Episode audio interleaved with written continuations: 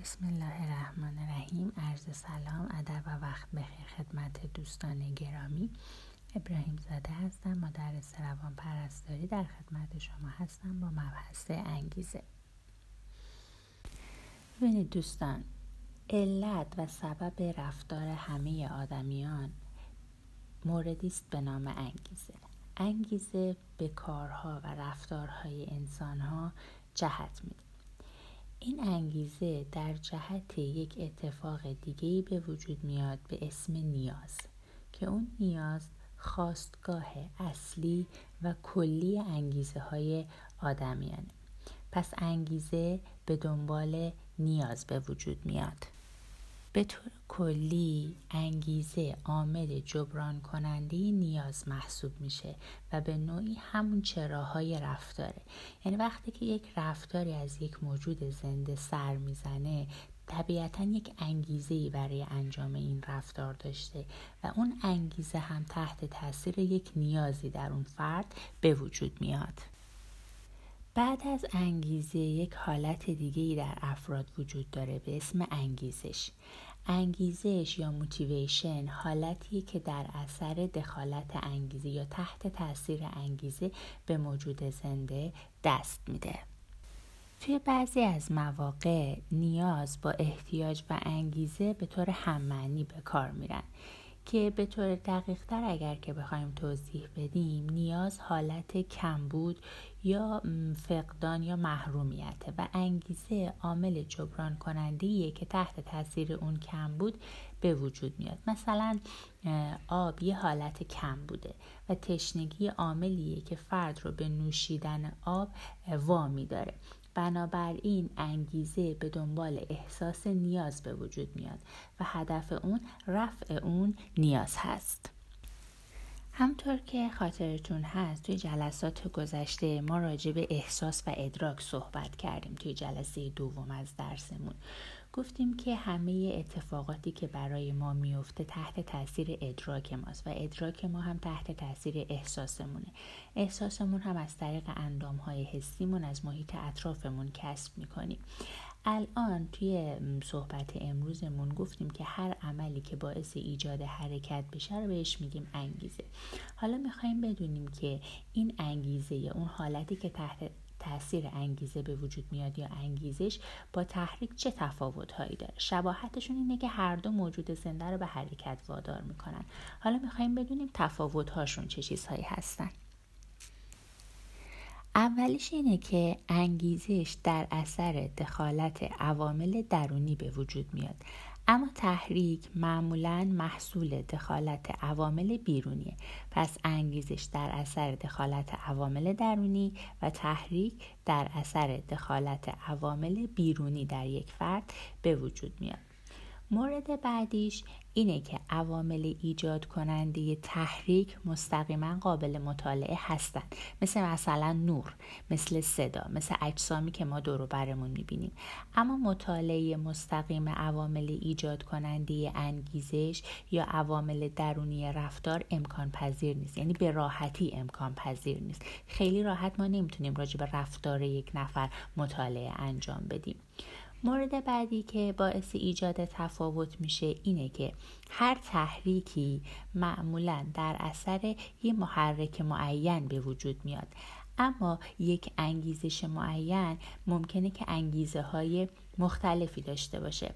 مثلا یه محرک صدا فقط یک تحریک شنیدن رو ایجاد می‌کنه.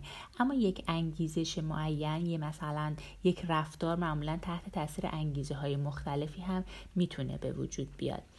مورد بعدی اینه که یه انگیزش معین برخلاف تحریک ممکنه که به شیوه های مختلف تجلی پیدا کنه. دقیقا برعکس اون حالت قبلیه که گفتیم. و مورد آخر اینه که انگیزش حالت ادواری داره ولی تحریک مقطعی. یعنی تحریک تحت تاثیر محرک به وجود میاد و اگر که اون محرک وجود نداشته باشه قطع میشه. اما انگیزش اینطور نیست. به صورت دایره وار مدام تکرار میشه. مبحث بعدی که می‌خوایم راجع بهش صحبت کنیم بحث انگیزش و تعادل حیاتیه. توی بحث انگیزش و تعادل حیاتی یک چند تا مطلب هست که باید اول اونا رو توضیح بدیم. یکی مکانیسم خودکار تعادل حیاتی بدنه. این مکانیزم چطور عمل می‌کنه؟ وظیفه اصلی این مکانیزم اینه که هر وقت که بدن موجود زنده از حالت تعادل خودش خارج شد یک سری فعالیت هایی رو انجام بده که دوباره اون بدن به حالت تعادل برگرده. مثلا شما مثال نیاز به اکسیژن رو در نظر بگیرید. وقتی که نیاز به اکسیژن در یک فردی زیاد بشه یعنی اون فرد احساس کمبود اکسیژن رو داشته باشه از هر تلاشی استفاده می‌کنه که اکسیژن بدنش رو تأمین کنه. تمام اندام های حسیش تمام ارگان های بدنش توی اون لحظه هدفشون اینه که اون کمبود اکسیژن رو جبران کنن و نیاز بدن رو جبران کنن بدن رو برگردونن به حالت تعادلی که قبلا داشت. پس اون چیزی که برای موجود زنده واقعیت داره عدم تعادله. یعنی خیلی به کمبود مواد به اون شکلی که ما فکر می‌کنیم توجه نمی‌کنه. فقط زمانی بهشون توجه نشون میده که بدن از حالت تعادل خودش خارج بشه. یعنی تعادل برای همیشه برقرار نمیشه و اون چیزی که هدف موجود زنده است ایجاد تعادله پس می‌تونیم بگیم که زندگی موجود زنده یعنی تلاش برای برقرار کردن تعادلی که دائما در حال به هم خوردنه. با توجه به نظریه تعادل حیاتی بدن که راجع بهش صحبت کردیم یک سوالی برای ما به وجود میاد. اینکه آیا همه فعالیت هایی که برای برطرف کردن یه نیاز موجود زنده از خودش نشون میده لازمه؟ یعنی همشون باعث برقراری تعادل میشه. نه اینطور نیست. موجود زنده یک سری از رفتارها رو همونجور که توی جلسه قبلی راجبش صحبت کردیم به صورت غریزی و ذاتی انجام میده و برای رفع نیازهاش از اون استفاده می‌کنه. مثل مثلا نوزادی که موقعی که گرسنه نمیشه گریه می‌کنه. این کار رو به صورت غریزی و ذاتی انجام میده. هدفش ارزای نیازش هستا ولی خود گریه کردن خیلی کار خاصی براش انجام نمیده. فقط دیگران رو مطلع می‌کنه که این نوزاد گرسنه است. خب؟ پس همه رفتارهایی که در زمان یک نیازی انجام میشه باعث رفع اون نیاز نمیشن. اما همه هدف های یک موجود زنده در زمان نیاز رفع نیازشه. این انگیزه ها چند نوع هستن؟ یک سری از انگیزه ها انگیزه های زیستی یک سری از انگیزه ها انگیزه های اجتماعی یا اکتسابی انگیزه های زیستی مثل مثلا انگیزه گرسنگی، تغذیه آزاد، تشنگی، گرسنگی تشنگی های خاص، انگیزه جنسی، انگیزه مادری، انگیزه درد، انگیزه خواب و انگیزه اکتشاف که راجع به همه این انگیزه ها با همدیگه خب اولین انگیزه که می‌خوایم راجع بهش صحبت کنیم انگیزه گرسنگیه. گرسنگی یکی از مهمترین سایقها یا نیازهایی که موجود زنده رو هم به فعالیت وادار می‌کنه هم به فعالیتش جهت میده. انگیزه گرسنگی از این نظر مهمه که انرژی لازم برای بدن رو فراهم می‌کنه و اینطوری موجودیت ارگانیسم و حتی برآورده کردن سایر نیازهاش رو تضمین می‌کنه. طبیعیه که موجود زنده اول باید خودش وجود داشته باشه تا بعدش بره دنبال بقیه نیازهاش. حالا این سوال پیش میاد که ما از کجا می‌فهمیم گرسنگی؟ در نتیجه به دنبال غذا میریم. یکی از راه های احساس گرسنگی انقباس های معده است. یعنی وقتی گرسنه میشیم انقباس های توی معده به وجود میاد که با درد همراهه. این انقباس ها و این دردها از گرسنگی افراد خبر میده. قبلا تصور می‌شد که انقباس های مده تنها تغییراتیه که در اثر محرومیت از غذا به وجود میاد. به خاطر اینکه فرد گرسنه توی ناحیه مده احساس درد می‌کنه. اما تحقیقات بعدی نشون دادن که احساس گرسنگی مکانیسم بسیار پیچیده تری داره. در حال حاضر مهمترین عامل گرسنگی رو تغییرات شیمیایی خون می‌دونن. آزمایش هایی که توی این مورد انجام شد صحت این گفته رو تایید کرد. مثلا وقتی که خونه یه حیوان سیر رو حیوانی که معدش از غذا پر شده باشه به حیوان گرسنه تزریق می‌کنن حیوان گرسنه دیگه احساس گرسنگی نمی‌کنه و اینکه از خوردن غذا دست می‌کشه. برعکسش وقتی که خونه یه حیوان گرسنه رو میان به یه حیوان سیر تغذیه می‌کنن اون حیوان سیر احساس گرسنگی می‌کنه و به خوردن غذا ادامه میده. این آزمایش ها نشون میدن که انقباضای معده و دردهای گرسنگی همراه اونها به عناصر شیمیایی توی خون هم وابستن. مثل وقتایی که ما مثلا قبل از عمل میایم بیمارا رو MPO می‌کنیم ولی بهشون سرم میدیم. یعنی قند خونشون رو تامین می‌کنیم. درسته که ماهیت عناصر شیمیایی موثر توی گرسنگی هنوز به طور کامل مشخص نیستن. اما بیشتر شواهد و مدارکی که ما داریم نشون میدن که میزان قند خون در درجه اول اهمیته. تزریق موادی که میزان قند خون رو بالا می‌برن مثل گلوکوز های معده رو متوقف می‌کنه یا حتی کمترشون می‌کنه. در نتیجه احساس گرسنگی رو کاهش میده. در صورتی که برعکسش تزریق انسولین میزان قند خون رو پایین میاره و باعث های معده میشه. تجربه شخصی نیست توی این گفته ها تایید شده است. مثلا وقتی که چند تا خورما یا چند تا شیرینی رو می‌خوریم. خیلی سریع احساس می‌کنیم که گرسنگیمون برطرف شده. توی یه قسمتی از هیپوتالاموس مغز یه مرکزی برای احساس گرسنگی و یه مرکز دیگه برای احساس سیری وجود داره. تحریک اونها به ترتیب باعث ایجاد گرسنگی و سیری توی افراد میشن. در عوض تخریبشون تخریب این دوتا مرکز باعث بی یا برعکسش پرخوری میشه. این دوتا مرکز در اثر پیام های حسی بینایی، بویایی، چشایی، مقدار گلوکوز خون و عوامل دیگه تحریک میشن.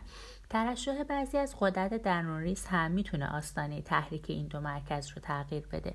کورتکس نیز توی راه اندازی گرسنگی و فعالیت های مربوط به تغذیه شرکت می‌کنه نقش کورتکس توی یادگیری زمان گرسنگی کاملا بنیادی و ابتداییه. اینطوریه که ما معمولا توی یک ساعت خاصی غذا می‌خوریم. حتی اگر از نظر فیزیولوژیکی به غذا نیاز نداشته باشیم اما چون عادت کردیم که مثلا سر ساعت یک بعد از ظهر نهار بخوریم دقیقا سر ساعت یک بعد از ظهر تحت تاثیر کورتکس مغز احساس گرسنگی در ما به وجود میاد.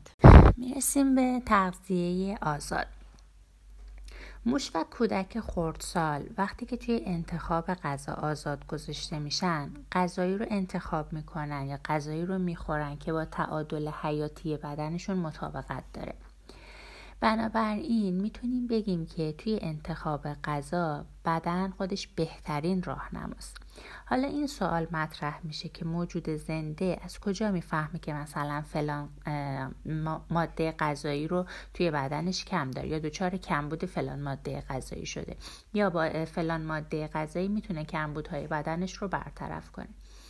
یکی از نظریه ها توی این زمینه اینه که کم بوده یک ماده توی حواس چشایی و بویایی افراد اثر می‌ذاره و در نتیجه بعضی از غذاها رو توی نظر اونها خوشایند و برخی دیگر رو ناخوشایند جلوه میده. یه نظریه دیگه که هست اینه که موجود زنده از روش کوشش و خطا استفاده می‌کنه. یعنی حیوان و کودک میان غذاهای مختلفی رو امتحان می‌کنن و در نهایت چیزی رو می‌خورن که مطابق میل اونها و در واقع برطرف کننده نیازهای اونها باشه. همه آزمایش هایی که توی این زمینه انجام گرفته نشون میده که وقتی کودکان رو توی انتخاب غذای خودشون آزاد می‌ذارن هم راحت تر غذا می‌خورن هم رشد بهتری دارن. توصیه که به والدین میشه اینه که بچه هاشون رو به زور تغذیه نکنن و بذارن که اونا توی انتخاب غذا آزاد باشن و همیشه هم غذاهای ثابتی رو بهشون ندن. تنوع غذایی رو براشون بیشتر کنن که اونا طبق نظریه دوممون که گفتیم از راه کوشش و خطا بهترین غذا رو پیدا می‌کنن متوجه بشن که چه غذایی براشون مناسب تره می‌رسیم به تشنگی. تشنگی هم مثل گرسنگی که از انگیزه های مهم به شمار میره و به خاطر اینکه موجودیت ارگانیسم رو تضمین می‌کنه. اگر موجود زنده برای مدت خیلی کوتاهی از آب محروم بشه حتی اگر بقیه نیازهاش هم برطرف بشه باز هم احساس نیازی که به آب داره برای اون شاخصتر و به محض اون که آب مورد نیازش رو استفاده می‌کنه از تلاشی که برای پیدا کردن آب انجام میده دیگه دست می‌کشه. به این ترتیب خیلی طبیعیه که هنگام تشنگی هم مثل زمان گرسنگی یک سری اتفاقات توی بدن پیش میاد. اینکه کدام عامل انگیزه تشنگی رو به راه میندازه باعث شده که یک چند تا نظریه برای این اتفاق مطرح بشه. یکی خشک شدن دهانه. میگن که وقتی که دهان خشک بشه یعنی مخاط دهان خشک بشه انگیزه تشنگی به وجود میاد. و مورد دیگه هم باز هم مثل انگیزه گرسنگی کم بوده. قند توی بدن قند هم میگن توی احساس تشنگی تاثیر داره. خب بریم سراغ گرسنگی ها و تشنگی های خاص. گفتیم که گرسنگی یکی از انگیزه های تعادل حیاتی و پدیده گرسنگی های خاص همین گفته رو تایید می‌کنه. اینطوریه که وقتی موجود زنده از مواد خاصی مثل مثلا چربی یا نمک محروم بشه به خوردن اونها تمایل نشون میده و در نتیجه تعادل خودش رو برقرار می‌کنه. حالا این سوال برامون مطرح میشه که اگه نظریه تعادل حیاتی درسته اگه ارگانیسم میره به سمت غذاهایی که بهش نسبت بهشون احساس کمبود می‌کنه پس چرا بعضی از مواد توی بدن کم میشن؟ بعضی از بیماری ها به وجود میان تحت تاثیر کمبود اون مواد. اولین جوابی که برای این سوال هست اینه که عوامل محیطی و فرهنگی توی انتخاب نوع غذا موثرن. اینطوریه که آدما معمولا در اثر عادت به سری از غذاهای معین از اونها استفاده می‌کنن و در اثر عادت نداشتن به یه سری از غذاهای دیگه از اونها استفاده نمی‌کنن. یه کوچولو که توجه کنیم به غذای مصرفی مردم کشور خودمون می‌تونیم متوجه بشیم که مثلا توی یک سری از مناطق غذاهای شیرین بیشتر ترجیح داده میشن. سری از مناطق غذاهای تند غذاهای شور. پس عوامل فرهنگی هم توی انتخاب غذاها موثرن. و مورد دیگه اینه که خیلی از مواد غذایی توی همه جای دنیا یا همه جای کشور به یک اندازه پخش نشدن. یعنی امکاناتشون هم یک محدوده ای داره یک محدوده معین شده ای داره. مثلا مواد یوددار یا مواد نمکدار تو همه جا به طور یکسان پیدا نمیشه. یه سری پاسخ دیگه هم که برای این سوال وجود داره اینه که همه نیازها رفتار جبرانی به دنبالشون ندارن. یعنی که هر نیازی که به وجود میاد موجود زنده رو به دنبال اینکه اون رو رفع کنه نمی‌بره و پاسخ جبرانی به وجود نمیاره. بقیه انگیزه ها رو هم توی پاور هم توی جزوه براتون به طور کامل توضیح دادم. می‌تونید از روشون مطالعه کنید. بریم سراغ انگیزه درد. به خاطر اینکه موجود زنده تلاش می‌کنه که از درد دوری کنه درد هم به عنوان یک انگیزه به حساب میاد. درد در اثر تحریک انتهای آزاد اعصاب پوست یا اعضای بدن حاصل میشه.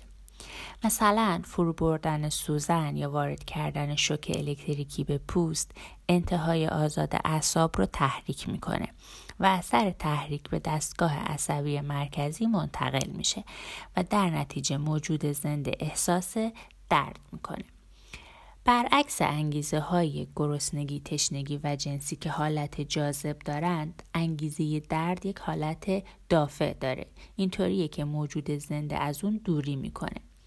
توی آدمیان انگیزه درد هم مثل بقیه انگیزه ها تحت تاثیر یادگیری و ادراکه. یعنی که انسان بر اساس تجربه های قبلی و بر اساس موقعیتی که توی اون قرار می‌گیره در مقابل درد به شیوه های مختلف واکنش نشون میده. مثلا سربازایی که توی جبهه جنگ زخمی میشن بهتر از مردم عادی که همون زخم ها رو داشته باشن مقاومت نشون میدن. یا ورزشکاری که ورزش های رزمی می‌کنن مثل مثلا بوکس یا کارات انجام میدن اون جراحت ها و آسیب های خیلی سنگینی رو که توی مبارزه بهشون وارد میشه رو بهتر تحمل می‌کنن. به خاطر اینکه تمام توجهشون اون لحظه به ورزششون درد رو کمتر احساس می‌کنن. پس طبیعیه که یادگیری و ادراک توی احساس درد تاثیر گذارن انگیزه بعدی انگیزه خواب. به خاطر اینکه موجود زنده اگر برای مدتی از خواب محروم بشه میمیره خواب رو هم یکی از انگیزه های فیزیولوژیک به حساب میارن. در مورد چگونگی به وجود اومدن خواب سه تا نظریه وجود داره. نظریه اول میگه که علت خواب کاهش خون سر بعد از پر شدن مده و جمع شدن خون به دور اونه. نظریه دوم میگه که تولید مواد شیمیایی خسته کننده توی بافت ها از طریق خون میره به مغز عمل کرده اون رو سست می‌کنه و احساس خوابالودگی رو به وجود میاره. نظریه سوم میگه که توی هیپوتالاموس یه مرکز خواب وجود داره یه مرکز بیداری. تحریک این دوتا مرکز باعث خواب و بیداری میشه و تخریبشون بیخوابی دائم یا خواب طولانی رو به همراه داره. با همه اینها یادگیری می‌تونه مقدار و ریتم خواب رو تغییر بده. مقاومت در مقابل خواب و تغییر دادن میزان و ریتم خواب نشون دهنده اینه که کورتکس یا همون مرکز اعمال ارادی می‌تونه توی این زمینه نقش عمده داشته باشه. یه دلیل دیگه بر دخالت کورتکس توی خواب متفاوت بودن ریتم خواب بزرگسالان با ریتم خواب کودکانه. حیواناتی که کورتکس ندارن ریتم خوابشون مثل بچه هاست بچه ها هر وقت که خسته بشن هر جا که باشن بدون اراده میخوابن. حتی اگر تو یک مهمونی شلوغ هم باشن ولی خوابشون بیاد همونجا یه گوشه ای می‌گیرن میخوابن. ولی بزرگسالان خیلی کمتر می‌تونن این کار رو انجام بدن. و این قضیه به ما این رو ثابت می‌کنه که کورتکس توی به وجود آوردن مقدار و ریتم خواب مؤثره. خودمون هم همین رو تجربه کردیم که مثلا توی یک مدت زمان خاصی توی ساعت خاصی میخوابیم توی ساعت خاصی بیدار میشیم اینا نشون دهنده فعالیت کورتکس یا قسمت ارادی مغزه. انگیزه بعدی انگیزه اکتشافه. برعکس بیشتر انگیزه هایی که تا اینجا راجع بهشون صحبت کردیم و گفتیم که اگر که مثلا فلان انگیزه برطرف نشه موجود زنده میمیره از این نظرم بهشون می‌گفتیم انگیزه های فیزیولوژیک. به نظر نمی‌رسه که انگیزه اکتشاف در اثر کمبود مواد لازم برای تعادل بدن یا در اثر به خطر افتادن وجود خود ارگانیسم یا نوع اون به وجود اومده باشه. این انگیزه هم که تحت عنوان انگیزه دستکاری یا انگیزه کنجکاوی هم مورد مطالعه قرار می‌گیره تحت کنترل هیپوتالاموسه. انگیزه اکتشاف از این نظر برای ما خیلی مهمه که نظریه تعادل حیاتی رو که این همه راجبش صحبت کردیم می‌بره زیر سوال. ما توی نظریه تعادل حیاتی گفتیم که هر وقت یک اتفاقی برای موجود زنده بیفته و اون موجود زنده بدنش از حالت تعادل خارج بشه احساس نیاز می‌کنه میره به دنبال احساس نیازش. خب؟ اما چرا حیوان یا مثلا همون نوزاد آدمی حتی وقتی که همه انگیزه های زیستیش هم همه انگیزه هایی که موجودیتش رو به خطر میندازن برطرف میشه باز هم از حرکت دست بر نمیداره. نمی‌تونه تو یک حالت سکون و آرامشی باشه. پس انگیزه اکتشاف نظریه تعادل حیاتی رو می‌بره زیر سوال و این رو برای ما ثابت می‌کنه که همیشه موجود زنده به دنبال رفع نیازهای زیستیش نیست و یه وقتایی به دنبال رفع یک سری از نیازهایی که اگر که ارضا نشن موجود زنده نمیمیره. ولی اگر که ارضا بشن بهتر بتونه زندگی کنه. خب برسیم به انگیزه های اجتماعی یا ثانویه. تا اینجا از انگیزه های صحبت کردیم که اساس فیزیولوژیک داشتن و می‌تونستیم بگیم که اونا ذاتی و عمومی هن. این انگیزه ها در مجموع از به هم خوردن تعادل بدن به وجود میاد حالا به غیر از انگیزه اکتشاف و باعث میشن که ارگانیسم تلاش بیفته و تعادل خودش رو دوباره برقرار کنه حتی یه سری از اونها مثل مثلا انگیزه گرسنگی انگیزه تشنگی اگر که ارضا نشن موجودیت ارگانیسم یا نوع اون رو به خطر میندازن. از این به بعد می‌خوایم راجع به انگیزه هایی صحبت کنیم که ظاهرا با فیزیولوژی بدن ارتباط ندارن بلکه توی طول زندگی و به مرور یاد گرفته میشن. اینکه این انگیزه ها چجور آموخته میشن چرا بعضیاشون قوت بیشتری دارن بعضیاشون ضعیف باعث میشه که ما اون راه های یادگیری که جلسه قبلی راجبشون صحبت کردیم رو دوباره یادآوری کنیم. انگیزه های اجتماعی به طور عمده تحت تاثیر اجتماعی که انسان توی اون رشد کرده قرار دارن و تنها به طور غیر مستقیم نیازهای زیستی اون رو برطرف می‌کنن. وقتی انگیزه های اجتماعی انسان ها رو به دقت بررسی می‌کنیم ریشه های اونها رو توی تاریخ زندگیش توی اون اتفاقاتی که براش پیش اومده پیدا می‌کنیم. آثار تجربه های قبلی انسان توی دستگاه عصبی اون ضبط میشه و تفاوت توی این ضبط شده هاست که تفاوت های انگیزشی رو به وجود میاره. به خاطر وجود همین تفاوت توی تجربه های قبلیه که یک سری از افراد به کارهای علاقه نشون میدن که شاید از نظر بقیه خیلی کارهای سختی باشن. اما اونا با توجه به تجربه های قبلی که دارن نسبت به اون کارها فوق العاده علاقه مند هستن.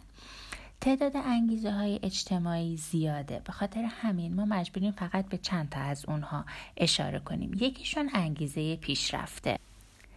از اونجایی که پیشرفت می‌تونه انسان رو هم از نظر کسب مال و تامین زندگی تضمین کنه هم مقام و هم منزلت اون رو بالا ببره یکی از انگیزه های نیرومند محسوب میشه. وجود داشتن ضرب المثلایی توی فرهنگ ما مثل مثلا نابرد رنج گنج میسر نمی شود تا کار نکنی آش نخوری ضرب المثلای از این قبیل نشونه اهمیتیه که مردم برای تلاش و پیشرفت قائل میشن. توی جامعه امروزی ما انگیزه پیشرفت احتمالا بیشتر از هر زمان دیگه ای داره دیده میشه.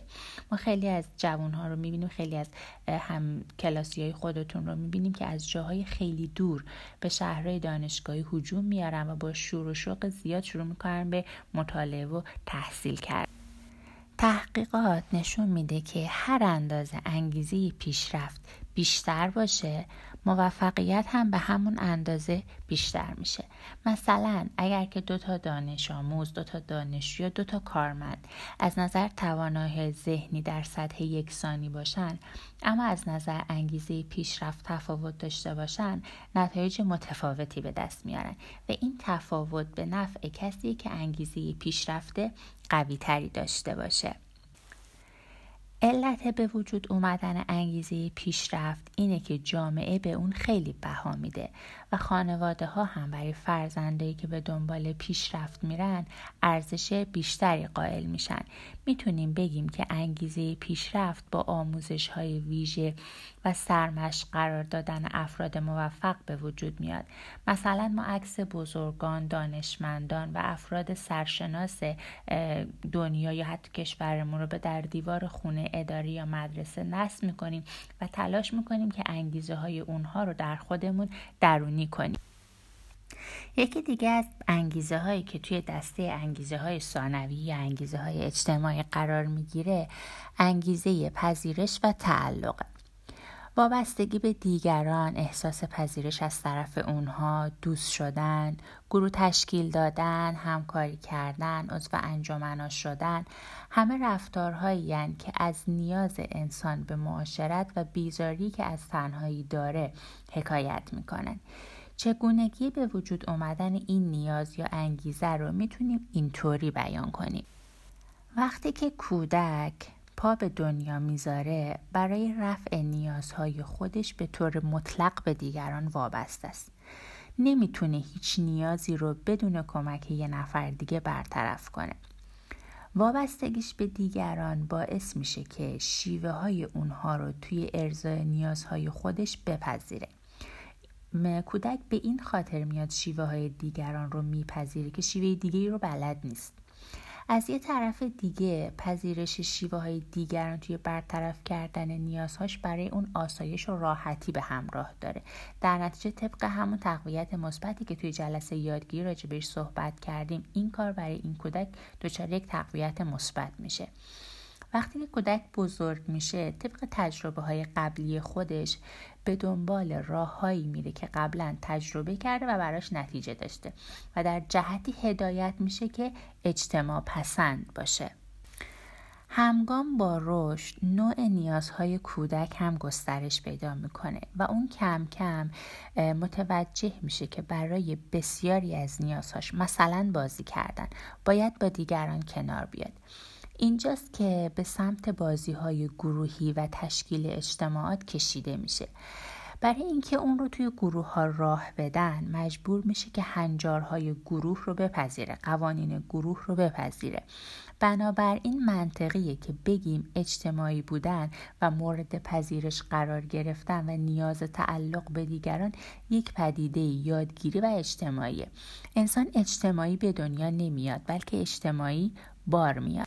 انگیزه های اجتماعی خیلی بیشتر از این دوتا انگیزه هستن که راجع بهشون صحبت کردیم. اما از همشون مهمتر همین دوتایی بودن که راجع بهشون صحبت کردیم. بقیهشون مثل مثلا انگیزه های تسلط یابی انگیزه کسب مال یا یک سری از انگیزه ها که ترکیبی از انگیزه های احساس امنیت برتری طلبی و پذیرش اجتماعی هستن توی دسته انگیزه های ثانوی انگیزه های اجتماعی قرار می خب راجع به انگیزه های فیزیولوژیک و انگیزه های اجتماعی صحبت کردیم. مبحث انگیزه هاتون تو همین قسمت تمام میشه.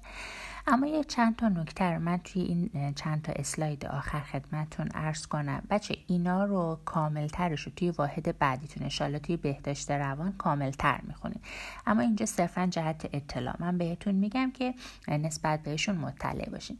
یک سری نظریه ها رو ما داریم که این نظریه ها اومدن مبحث انگیزه رو بیشتر توضیح دادن. اولین نظریه ها نظریه های زیست شناختی در مورد انگیزه هستند که یکیشون نظریه قرایز و نظریه روانکاویه. نظریه روانکاوی رو فروید مطرح کرد یعنی بنیانگذار این نظریه فروید هستش. اومد گفت که دو تا غریزه توی زندگی آدمیزاد وجود داره. یکی غریزه زندگی یکی غریزه مرگ. گفت که اصل لذت و واقعیت پایه و اساس عملکردهای روانی انسان هاست. انگیزه ها و امیال سرکوب شده به صورت انگیزه های ناخداگاه فعال باقی میمونن و بر رفتار و اعمال فرد تاثیر می‌ذارن. انشالله کامل ترش رو توی واحد بعدیتون راجبهش صحبت می‌کنیم. نظریه بعدی نظریه کاهش سائقه. نظریه کاهش سائق اومد جایگزین نظریه قرایز شده نظریه که توی اسلاید قبلی گفتیم. اومد گفته موجودات زنده نیازهای زیست شناختی دارن و برای رفع اونها تلاش می‌کنن. به طور کلی سائق حالت جبرانیه که برای رفع نیازهای زیست شناختی به کار میره و هدف اون کاهش سائق و رفع نیاز هاست. اومد مدن گفتن که تفاوت نیاز و سائق در چیه؟ می‌تونیم بگیم که نیاز حالت درونی داره سائق حالت بیرونی. و مطلب بعدی راجع به نظریه های روانی اجتماعی که نظریه مشوق ها توی این دسته قرار می‌گیره که گفت که انگیزه های آدمیزاد تحت تاثیر عوامل درونی و عوامل بیرونیه. یک نظریه دیگه ای هم هست به اسم نظریه شناختی که میگه نحوه تفسیر رفتار فرد از جانب خودش یا دیگران بر انگیزش های اون تاثیر می‌ذاره که بر همین اساس همین افراد شکست ها و کامیابی های خودشون رو به عوامل داخلی یا خارجی نسبت میدن. و آخرین مطلبمون هم راجع به هرم نیازهای مازلوه یک هرمی که قبلا هم توی فرایند پرستاری ازش استفاده کردید. یک سری از نیازها رو دسته بندی کرده توی هرم نیازهای مازلو که پایین ترین قسمتش یعنی قسمت قاعده هرم مربوط میشه به نیازهای فیزیولوژی که از همه مهمترن و هر چقدر که به سمت بالا بریم درجه اولویت اون نیازها پایین تر میاد. یعنی نیازهای فیزیولوژیک توی بالاترین اولویت و درجه برای ما قرار دارن. خب اینم از جلسه انگیزه و نیاز برای شما. انشالله که براتون مفید واقع شده باشه. عالی باشید. خدا نگهدار.